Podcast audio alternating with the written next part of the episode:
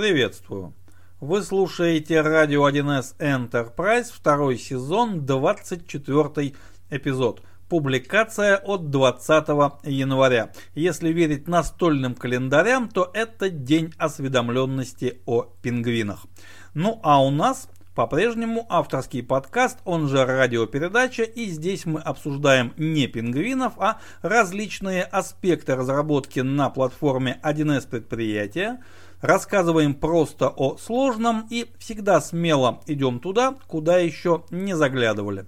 Меня зовут Никита Зайцев. Наш проект поддерживается фирмой 1С. Профессиональное и разностороннее развитие специалистов нашего с вами сообщества разработчиков для вендора традиционно входит в число первых приоритетов. Тема нашей сегодняшней беседы – Практические аспекты обработки исключительных ситуаций в программном коде на платформе 1С предприятия. Когда при написании нашего с вами программного кода необходимо использовать попытку и каким именно образом необходимо ее использовать. Попытаемся разобраться. Поехали.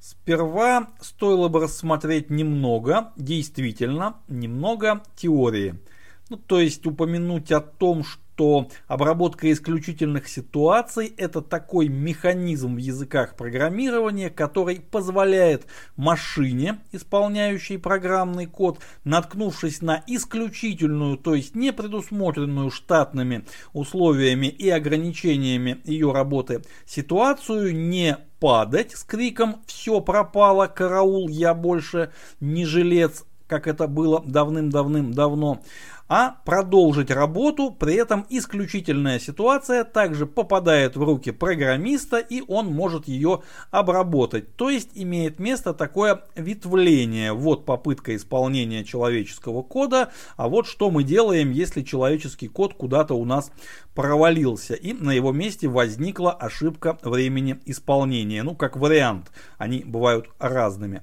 Наверное, на этом теорию следует и закончить, потому что у нас все-таки практические аспекты. Так вот, что наличие этого механизма означает для нас, как для прикладных разработчиков с практической стороны.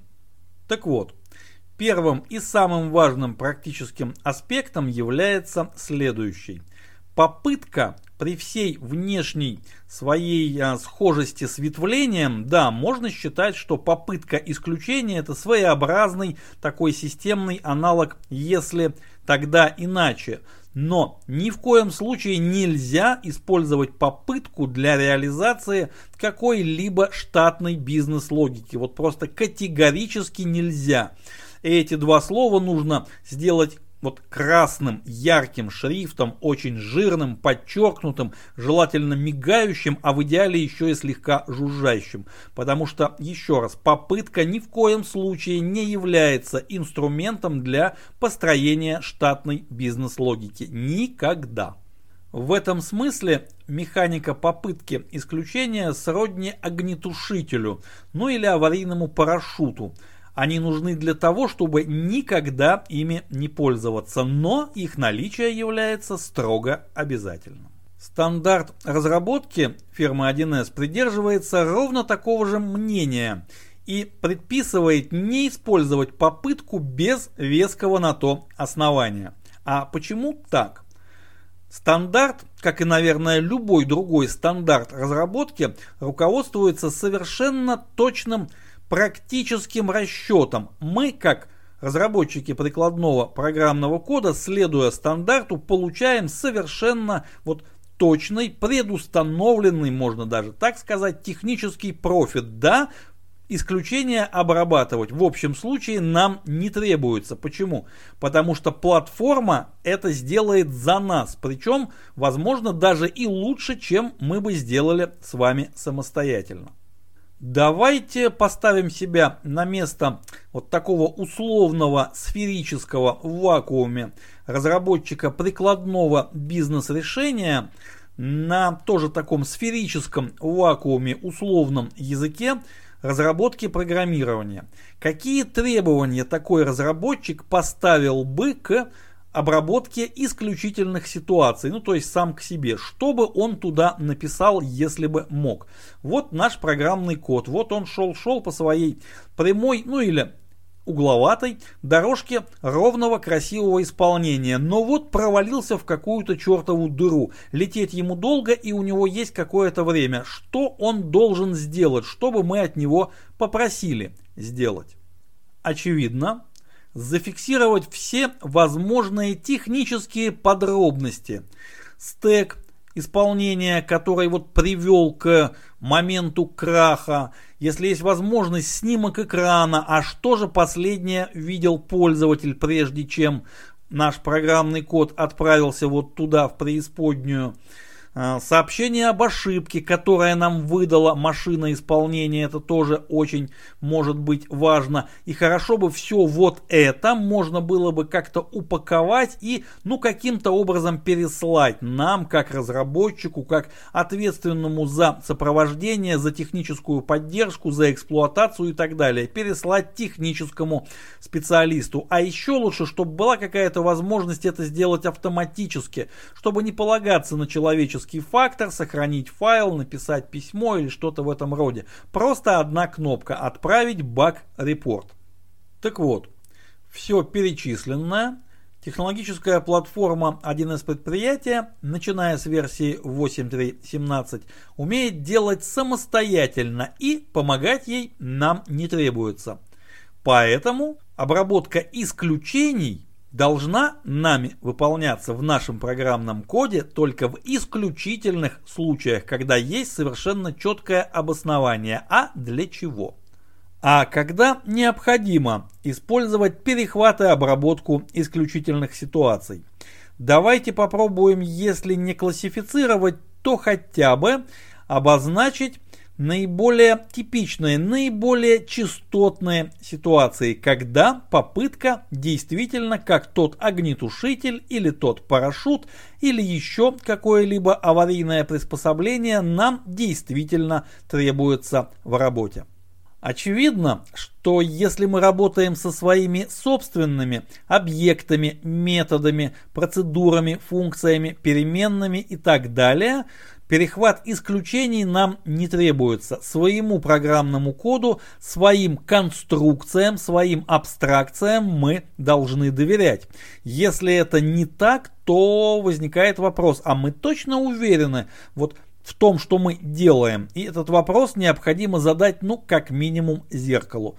Так что свой программный код, он вне подозрений. Если он и упадет, то мы его должны будем исправить еще на этапе отладки и как максимум тестирования. Здесь попытка нам не нужна. А когда нужна? Видимо, когда программному коду, который мы вызываем из своего программного кода, мы не очень-то доверяем.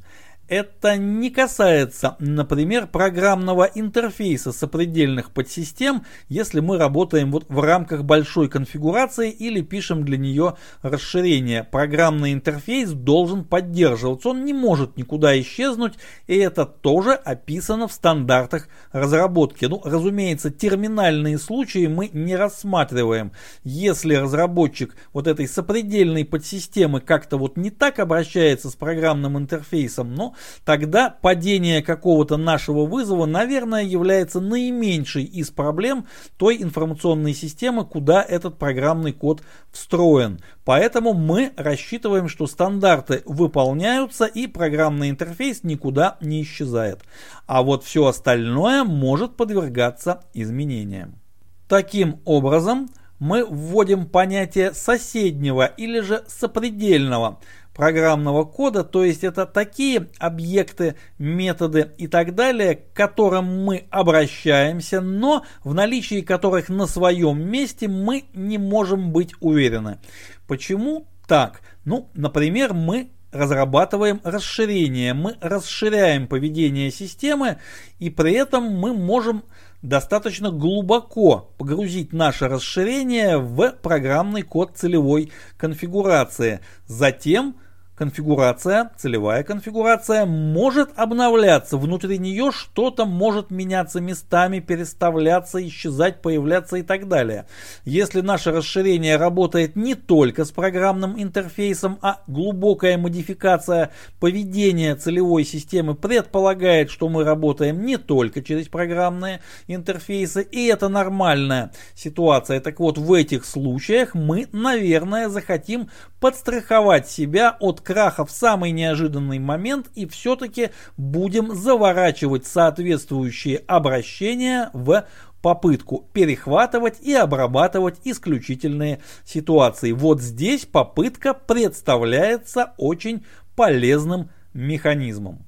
Это не означает, что попытку нужно всегда использовать вот именно в этом сценарии, но это можно делать, скажем так. Далее мы можем также ввести понятие внешнего программного кода. Например, мы обращаемся к методам API какой-то корреспондирующей системы, скажем, через интернет-сервисы. Мы не можем гарантировать, ну, даже не гарантировать, а вообще не имеем понятия, насколько в настоящий момент эта корреспондирующая система доступна, работоспособна и так далее. То же самое касается, например, файлов на файловой системе. Обращаясь к ним, мы тоже не можем быть уверены в том, что наши операторы отработают безошибочно и файлы, согласно нашим командам, запишутся, удалятся, переместятся, ну и так далее. То есть все, что не относится к нашей инфобазе, по определению является ненадежным. Это не потому, что мы вот настолько плохо думаем об окружающем мире, но это потому, что мы соблюдаем четкий инженерный принцип принцип. Есть инфобаза и есть все, что вне ее. Все, что вне инфобазы, по определению ненадежно. А что, если наш программный код работает исключительно на стороне сервера, то есть в фоновом задании. Никакого клиентского приложения нет, никакого живого пользователя, который мог бы увидеть исключительную ситуацию и хотя бы как-то на нее отреагировать, тоже нет. И если что-то при исполнении ненадежного, внешнего, соседнего программного кода пошло не так, наш фоновый поток попросту упадет, и максимум, что он после себя оставит, это запись в журнале регистрации. Причем, что будет записано в этом исключении, совершенно непонятно и насколько это что-то будет полезно для расследования проблемы, тоже непонятно. И более того, даже журнал регистрации может оказаться отключен потребителем, эксплуатантом информационной системы, но вот такое бывает – или в журнале регистрации может оказываться столько сообщений с уровнем ошибка, такое, к сожалению, тоже бывает. Все-таки мы живем в реальном мире и знаем, что не каждая информационная система в этом смысле является ну, образцом эксплуатационной дисциплины, где-то ошибки ну никого особенно не волнуют. И если наша ошибка где-то в тысячах других окажется погребена, опять же никто не узнает о том, что она произошла. Точнее узнают, конечно же, но уже значительно позже, когда цена ошибки существенно вырастет. В случае серверного, особенно интеграционного кода, цена вот такой невыявленной ошибки, неотработанного, точнее брошенного исключения действительно растет с течением времени. Это факт.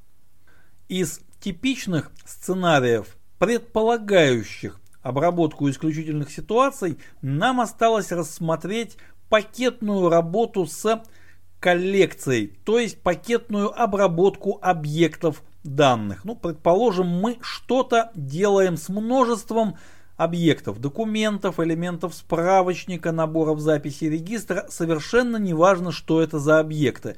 Важно, что мы обрабатываем их в цикле один за одним.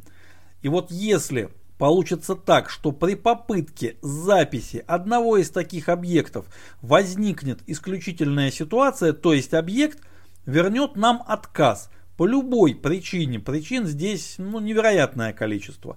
Но предположим, мы обрабатывали несколько тысяч объектов, и вот один из них вернул нам отказ. Но ведь логично же предположить, что мы не должны из-за этого, из-за отказа одного какого-то дефектного объекта бросать работу со всей коллекцией. Вовсе нет мы должны как-то отреагировать на эту исключительную ситуацию. Дефектный объект мы должны как-то отодвинуть в сторону, но он не должен мешать обработке всех остальных. Если, конечно же, и это очень такое серьезное если, в условиях нашей задачи не указано ограничение транзакционный принцип все или ни одного. Но такое бывает все-таки очень редко. Ну а теперь давайте попробуем свести все эти сценарии к одному, такому вот э, мета-сценарию. Вот смотрите, э, нам необходимо обработать большое количество объектов данных в цикле один за одним, так чтобы по возможности ни один из них не пострадал и никакие отказы нас останавливать не должны. При этом Обработка включает в себя вызов какого-то внешнего программного кода, то есть мы обращаемся куда-то еще и вовне, что-то читаем, что-то делаем, и это тоже не должно нас останавливать, если внешний наш корреспондент как-то неправильно ответит, что-то пойдет не так. При этом Наш программный код располагается исключительно на стороне сервера, работает он в фоновом задании, причем у нас код весьма нетривиальный, там 25 уровней стека, и все это еще и у нас расширено, то есть какие-то из частей этого программного кода у нас используются нашим расширением. Ну вот такая интересная ситуация. Нужна ли нам здесь будет обработка исключений или нет? Предполагается, что все-таки нужна. И на всякий случай явное уточнение. Перехват и обработка исключительных ситуаций потребуются нам, разумеется, не только в случае сложного сценария, последнего из перечисленных, но и в случае любого из простых сценариев. То есть не обязательно иметь совпадение всех перечисленных факторов, достаточно одного, чтобы возникла необходимость работать с исключениями. Что нам для этого потребуется? Прежде всего, нам потребуется сформулировать несколько простых, но очень важных и эффективных правил, как мы должны работать с исключениями. Первое. Исключение обязательно должно быть обработано. Это означает, что в соответствующем блоке оператора попытка должен быть написан код обработки исключения. И этот программный код должен быть вот не просто каким-то, он должен быть осмысленным и он должен вести нашу программу и далее, уже не в основном потоке событий, но в потоке ошибок, к логическому завершению или продолжению нашей программы. Ну, например, в случае пакетной обработки коллекции, когда какой-то из объектов выдал нам отказ, мы просто логируем этот отказ и двигаемся дальше к следующему объекту. А вот если мы находимся где-то глубоко внутри, в глубине стека, и у нас что-то как-то пошло не так с внешним программным кодом, то мы берем ошибку, которая получилась у нас в результате попытки, дополняем ее какими-то техническими деталями, которые могут потребоваться затем техническому специалисту при расследовании проблемы и отправляем исключение выше, пробрасываем выше по стеку. Для этого у нас есть оператор вызвать исключение. Соответственно, наш программный код двигается дальше. Это только два примера, конечно же их гораздо больше, но они очень наглядные. Обработка исключений должна быть логичной, осмысленной и не должна ни в коем случае приводить к тому, что у нас в неожиданном месте исполнения программы падает с криком «караул» и невнятной технической информацией. Такого быть не должно. Второе. Нужно очень внимательно и аккуратно относиться к перехвату исключительных ситуаций внутри транзакции, неважно явной или неявной.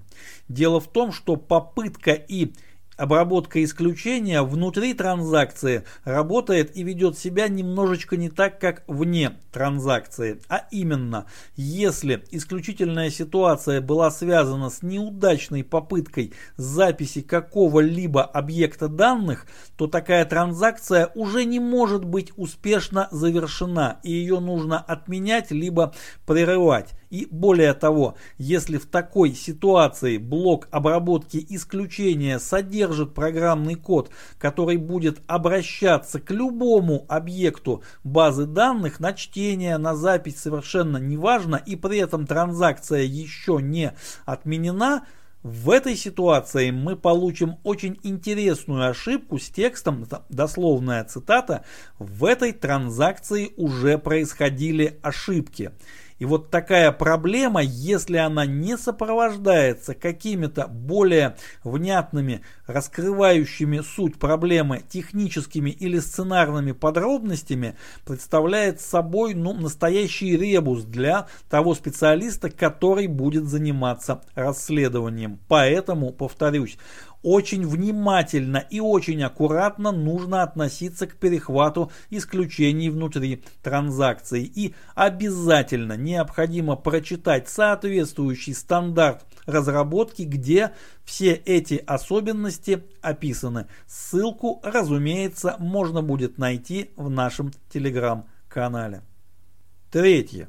Не стоит пытаться подменить штатное поведение платформы в том случае, если исключение возникло тогда, когда у нас есть клиентское приложение и есть живой пользователь перед экраном терминального устройства. Да, мы перехватили исключение. Мы можем что-то сделать незаметно для пользователя, залогировать, оповестить, записать, прочитать, удалить, либо же что-то еще, что нам нужно но крайне желательно, чтобы реакция системы на это исключение оказалось внешне ровно такой же, как если бы исключение не было перехвачено. Для этого у нас в глобальном контексте есть соответствующий менеджер обработки ошибок и посредством его свойств и методов мы можем ровно сделать то же самое, что и делает платформа. То есть все поведение платформы при обработке неперехваченных исключений доступно нам в программном коде мы можем написать ровно такое же поведение в перехваченном исключении. Ну и в качестве небольшого технологического десерта. Упомянутый менеджер обработки ошибок в числе прочего позволяет определить адрес внешнего веб-сервиса для отсылки на него сообщений об ошибках, то есть баг-репортов, вот тех самых пакетов, состоящих из технического описания ошибки, снимка экрана и сопутствующей информации о конфигурации, о компьютере и так далее. Реализовать такой сервис логичным представляется, разумеется, тоже на платформе 1С предприятия, но это не обязательно, поскольку используется REST интерфейс, то есть это может быть любой сервис, реализованный на совершенно любом стеке технологий. Важно, что реализовав такой сервис и описав его обращение, точнее к нему в соответствующих участках конфигурации, мы можем получить очень эффективное средство мониторинга ошибок и даже их автоматизированной обработки. Но об этом уже, наверное, об автоматизированной обработке чего бы то ни было, умной автоматизированной обработке, наверное, мы поговорим как-нибудь в другой раз. Ну а сегодняшняя наша радиопередача заканчивается. Следующая, как и обычно, в следующий четверг по расписанию. Большая просьба не забывать о нашем одноименном телеграм-канале. Там бывает действительно интересно. Адрес для личных писем nikita.wild.gmail.com Ну и, друзья мои, огромное спасибо за ваше внимание. Глюк auf meine Freunde.